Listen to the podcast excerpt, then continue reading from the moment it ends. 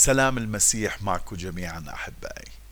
حابب أحكي بدقيقتين ثلاثة بموضوع بغاية الأهمية اللي هو موضوع الحرية.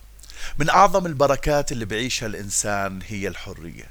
الحرية الجسدية، الحرية الفكرية، الحرية السياسية، الحرية الشخصية. وأنا بشكر الرب حقيقة من أجل الحرية اللي إحنا عايشينها هون بالأردن. بشكر سيد البلاد جلالة الملك عبد الله اللي موفر إلنا هاي الحرية. حرية الرأي حرية الفكر حرية المعتقدات حرية المرأة حرية الانتخابات حرية الديانة والعبادة وعندنا حرية كثير هنا بالأردن. لكن اللي حابب أقول لك إياه اليوم أحبائي إنه مش رح نستمتع بكل هاي الحرية إذا إحنا نفسنا مش أحرار من جوا. اسمعوني.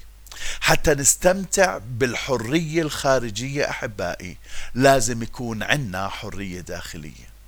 تعريف الحرية.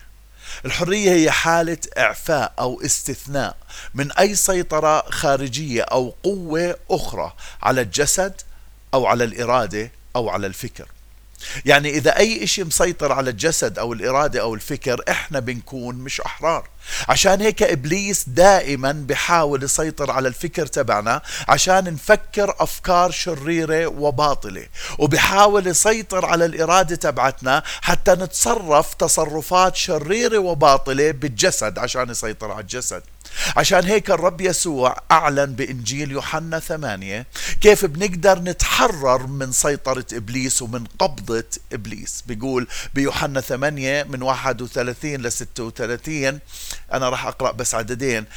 بيقول فقال يسوع لليهود الذين آمنوا به إنكم إن ثبتتم في كلامي فبالحقيقة تكونون تلاميذي. وتعرفون الحق والحق يحرركم. بالعدد 36 بيقول فإن حرركم الإبن فبالحقيقة تكونون أحرارا.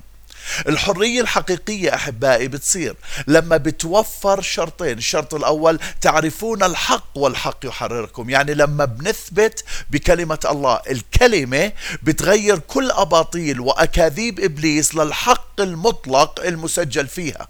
وبالتالي بتنحل السيطرة الشيطانية عن الفكر. والشرط الثاني بيقول فإن حرركم الإبن فبالحقيقة تكونون أحرارا. وهذا بيعني قوة يسوع في التحرير وأثناء التحرير.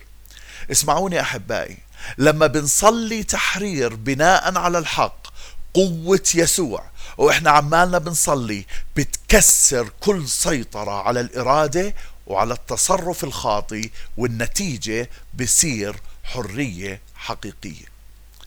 الحرية بتصير بكلمة الله وقوة الله.